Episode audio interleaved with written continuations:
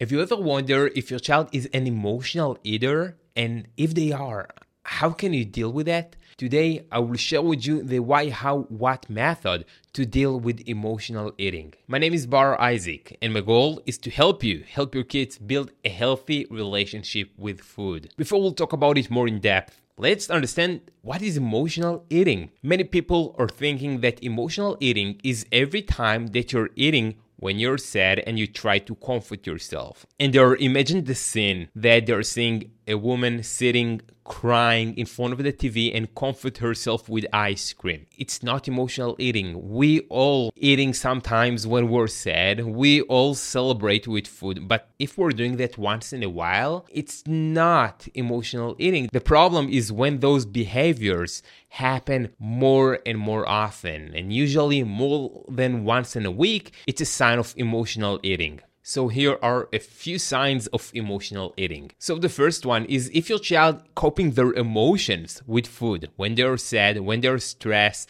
when they had a bad day at school, it's a sign of emotional eating. The second one is if your child sneaking food. Another one is if the child is hiding food from you, if the child feels shame, guilt when they're making the wrong decisions, if your child have craves out of the blue, it's also a sign. If there is too many meltdowns about food when they can't get what they want. If your child eating in unusual times, for example, late at night, it's also a sign of emotional eating. If your child gaining weight rapidly, if your child asking for food very often and you know that there is no chance that they're still hungry, it's also a sign. And if your child eating too much food, they're eating until they're feeling ill, it's also a sign of emotional eating. Now remember, those kind of behavior can indicate emotional eating just if it's happened more than once in a week. Okay, so let's start talk about the method, the why, how, what method to help your child overcome the emotional eating. Let's start with the why, the cause of the emotional eating in children. As a human being, we all try to seek for balance in our life. And many times people creating habits and they're doing things to help them regulate their emotions. And sometimes they're using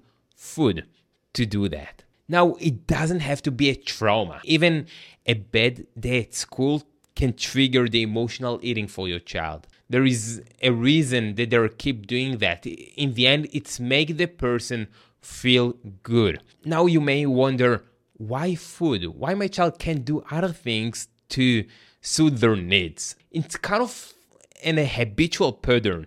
Your child did it over and over again, and the result, the emotional reward, was always the same. It was so consistent. So, what happened when something is consistent and make your child feel good over and over again? It will be their go to because they know exactly how it's going to make them feel. Now, the second step is the how, to find a better way to soothe our child emotional need. Now, if there is one thing that can help your child regulate their emotion more than food, is you, is the parent. You need to show your child that you're consistent with the time that you're helping them regulate their emotions. Now, what's so great about that? That every time that you're helping your child self-regulate their emotion and to figure out where does it coming from, how they feel, what's going on and that everything is just fine you're creating a new pathways in their minds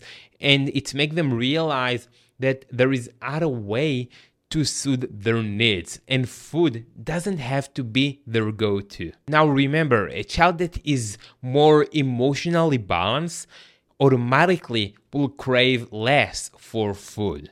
So, how can you do that? You simply need to show up. The last step is the what. The goal is simply to create more awareness to how they feel because, in the end, if you just sidestep the emotion, they will show up later on during the day. So, it's not really solving the problem. What you really want to do is to create this kind of interruption. So, how can you do that? Even by just taking a 10 big breath can make all the difference. Because at the moment that you're taking 10 big breath what simply happen? You're creating interruption between the trigger and the action.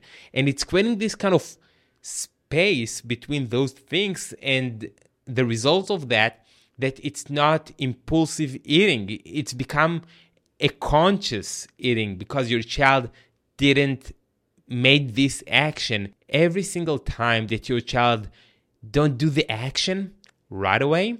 It's creating new pathways in their minds. They're telling them mm, okay maybe there is other way. Maybe i can do something else. And simply what it's doing it's helping them take the control back. I'm always like to say we can eat whatever we want. Just don't let those emotion and habits eat the food